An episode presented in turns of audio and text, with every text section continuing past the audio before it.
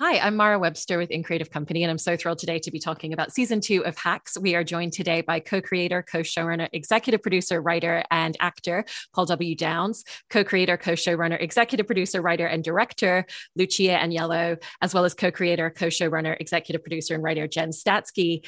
And for all three of you, I wanted to start by asking a little bit about the, the development process and, and structuring out all of the episodes in season two, because you spent several years working on the original genesis of the idea when you first made the show in season one. Um, and so there were a lot of details that you interlaced into the pilot episode that really paid off when it came to the finale. Um, and because there was a tighter turnaround time going into season two, I was interested if you still had that same opportunity to really be arcing out the full season in the same way, or if you had to condense a little bit as you were still writing as you went. Yeah. No, go Uh. I, I, we that's definitely true, but we we've also had the luxury of like we came up with this idea in I think 2015, mm-hmm. so many years ago. In and- middle school. and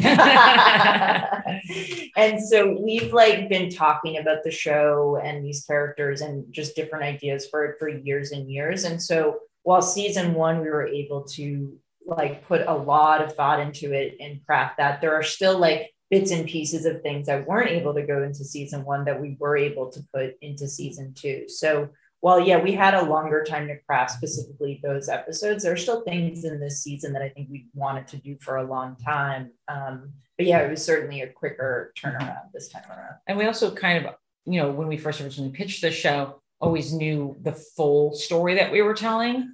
Um, and so for us, the pilot, the first season was really the first chapter, and the second season is the second chapter. We do know how it ultimately ends. So for us, I don't think we're like coming, we're we're never coming into a season with a blank slate.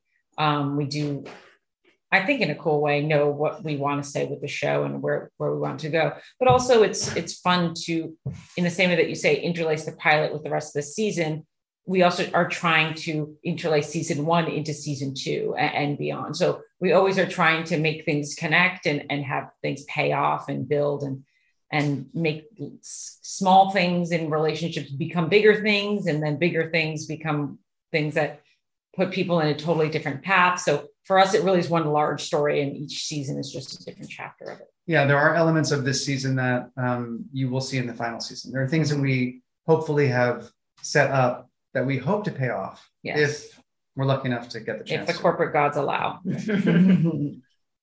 I can't wait to go back and revisit the first few seasons once we get towards that part of the journey. And, you know, one of the things that's really enjoyable in the second season is really pushing both of these characters outside of their comfort zone through taking them on the road, taking them on tour.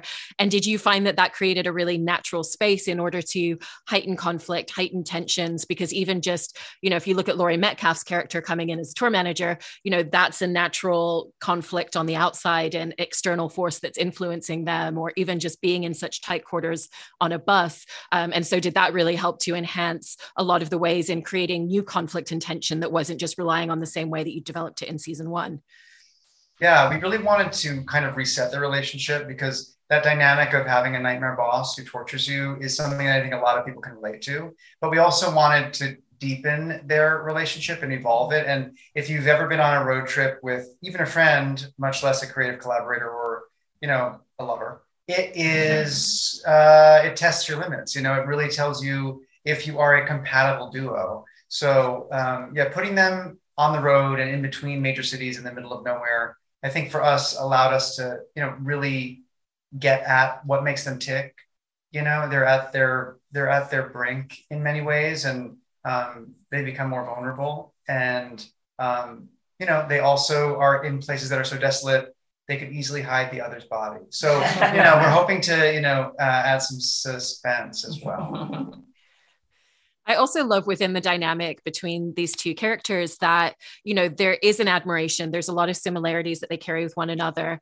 And so there's kind of an underground love language. They're never going to say these things out loud to each other, but it always exists within the ecosystem of their relationship. And because, like you were saying, you had that opportunity to kind of reset and evolve their dynamic in this season, what did you want the aspects of their love language that they never say out loud to kind of continue to grow to be this season?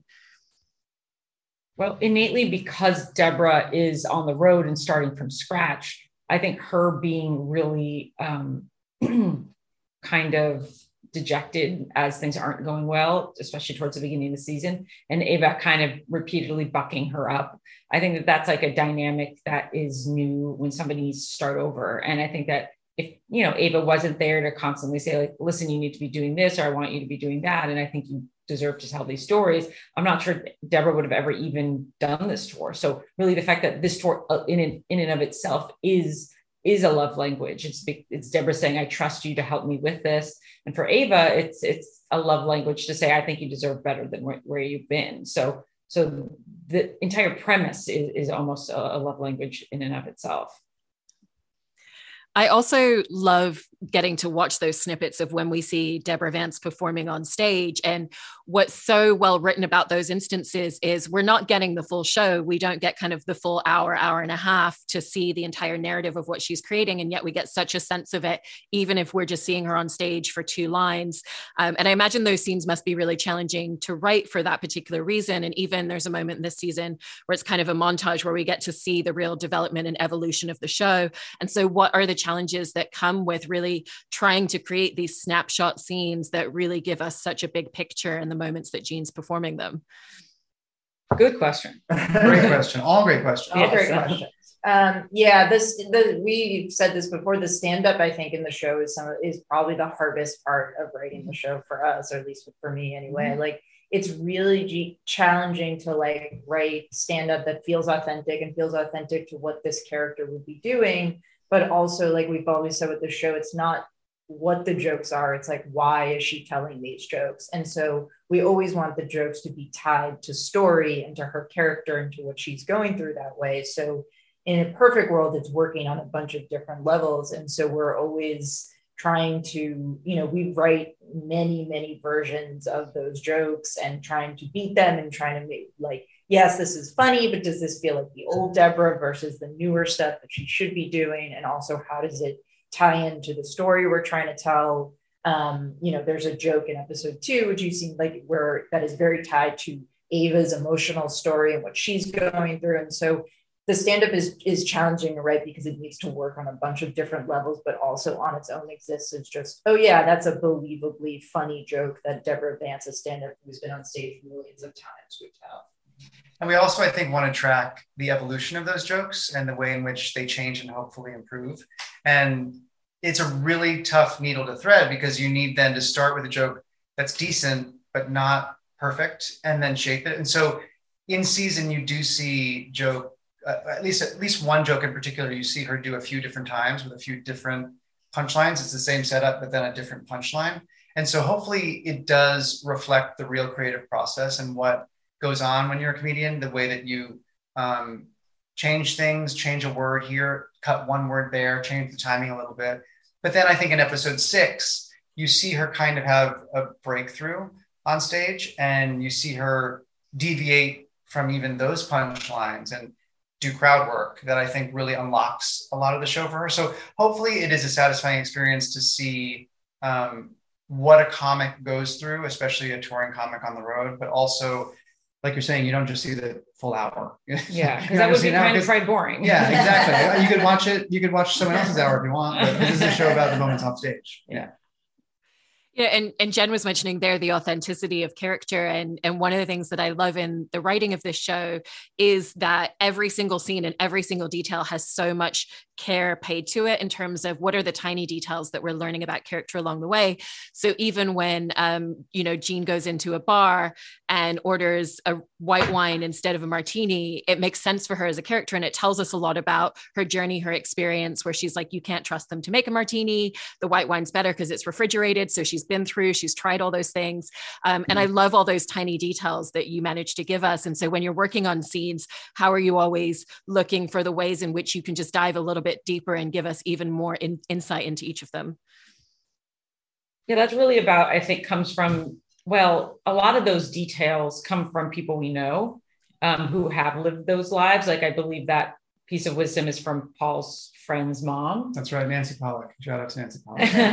so, you know, like, I think that we can't always like say, well, here's where this, you know, piece of, you know, point of view comes from. But sometimes it is like, I think, for example, when Deborah's talking about sunglasses and how to find the right sunglasses for your face. Like that's something I think about a lot. so I'm like, you know, I think it's it's yeah. like funny when we have specific points of view, or some of our writing staff has specific points of view, or consultants, or or Jean, um, you know, has a specific point of view, or whatever it is. We love to find these little nuggets that we think say something about about a person, and then if it makes sense for a specific character, then we give them that hopefully gift um, because I think you're right. It does say a lot with a little if, if you're able to do that. And that was something that we, you know, were excited to do on the road because there are these tips and tricks that someone like Deborah would know that speak to her history. Mm. But also, I think, you know, that I think speaks to the fact that it's not just a relationship based in their profession. It's not just about comedy writing. It is a real mentorship in the way that it's about life and living your life and how to live your life the way that they think is best. And so, you know, hopefully that also um, deepens their relationship, those mm-hmm. tiny little things that Deborah teaches Ava and also that Ava influences in terms of Deborah in her life and with that within that idea as well of the fact that these are two characters who are both kind of evolving from the things that they learn from one another the show never shies away from the generational divide and the difference in their life experiences between them and also with the industry. And yet you also find a way in which they both approach it and they both kind of bring things to the surface and bring things to the forefront of conversation without it ever feeling didactic and it ever feeling preachy. Um, and i was interested in in how you approach that specific challenge when you started working on the show of, of bringing bringing those sorts of things up, bringing them into the conversation, and having it feel very natural to character.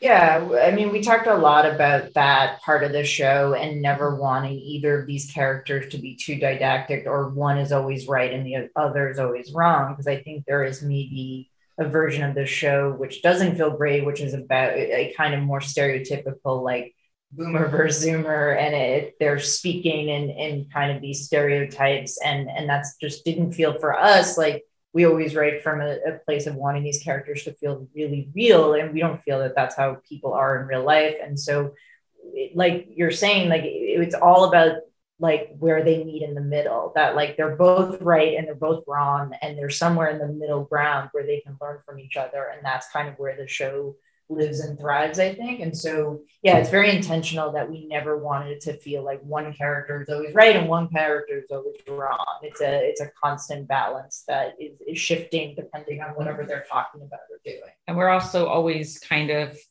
fine tuning it too. Like yeah. even in the writing on set, in the edit, we're always kind of making tiny trims and making sure doesn't ever, you know, like it's it's constantly whittling it down to, to feeling like it is the, the right balance. But we don't we didn't we don't like show up on day one of the writers room being like here's the perfect balance you know it's something yeah. that we're always talking about with big choices and little choices and one of the gifts, obviously, in going into a second season of a show is knowing the characters yourselves even more intricately, but also knowing how the cast play them and, and live and breathe them off the page.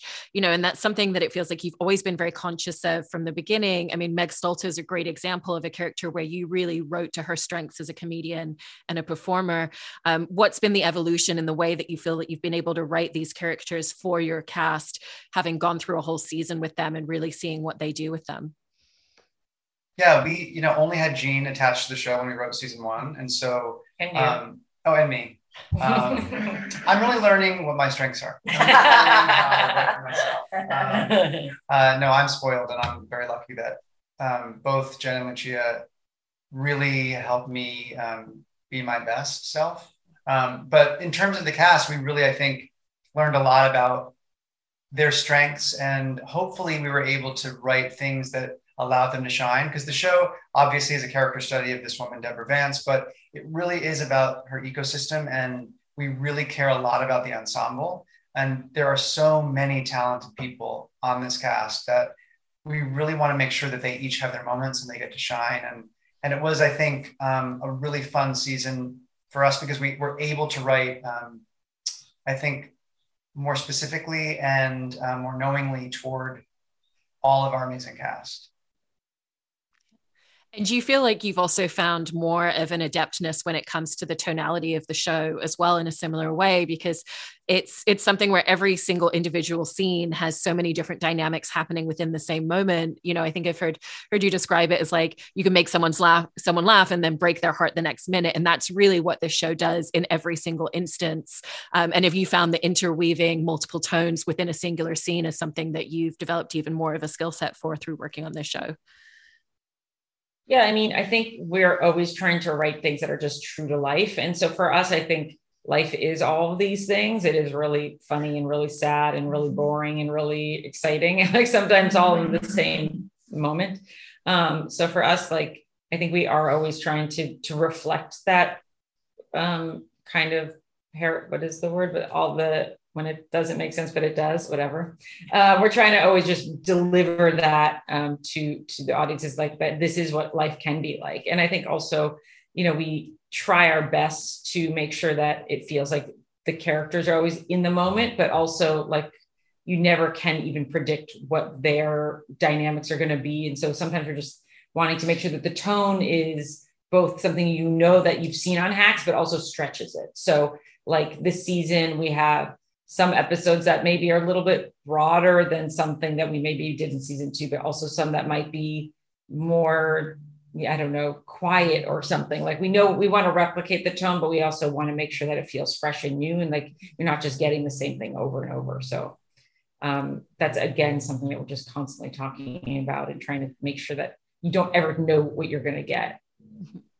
Yeah, but I, I think I think like you say, the tone that we were striving for, you never know if it's going to work, especially in a season, a first season. And so the fact that people did respond to this tone that was dark and also funny did give us, I think, the liberty to, to really push into that and go deeper into that and continue doing that because it's what we love to watch. Mm-hmm. And lastly, I wanted to ask you about one scene in particular, which is Deborah Vance on the lesbian cruise ship singing Natural Woman. And I was just interested in like where the genesis of that came from and that specific song choice. Because again, going back to what you were saying earlier, Paul, about different different ways that you deliver something can make a scene so different depending on what song you've done that scene could have been so many different things oh yeah, yeah. that's so right and that i think actually hopefully speaks to the tone of the show. And that was a song that was really difficult to figure out. Yeah. Because we didn't want it to be a parody. You know what I mean? We didn't want it to be right. jokey. There were a few songs we talked about that felt like it would be too jokey and on that's not exactly yeah or on the nose like that's not the, exactly what the moment is so that was a very kind of tricky figuring out what that mm-hmm. song would be and of course like the jokes in the show the song is about deborah and where she is in that moment in the story like it's yeah. it's connected to story which is that she's realizing how some people can make her feel. um, and so, and that, and she's realizing that. And so, um, yeah, we're trying, we try to make all of our choices be about, you know, the character and where they are in that story and that season and that journey in general. So it's hard. we're trying to do we're trying to do good all the time. Well, it absolutely works and paid off. It's one of my favorite scenes of the season so far. Oh, thank everything that you've done for season two. Thank you so much for talking about the show. Really appreciate it. Oh my gosh, thank, thank you for your questions. Thank you for your great fun discussion. Really appreciate it. Yeah.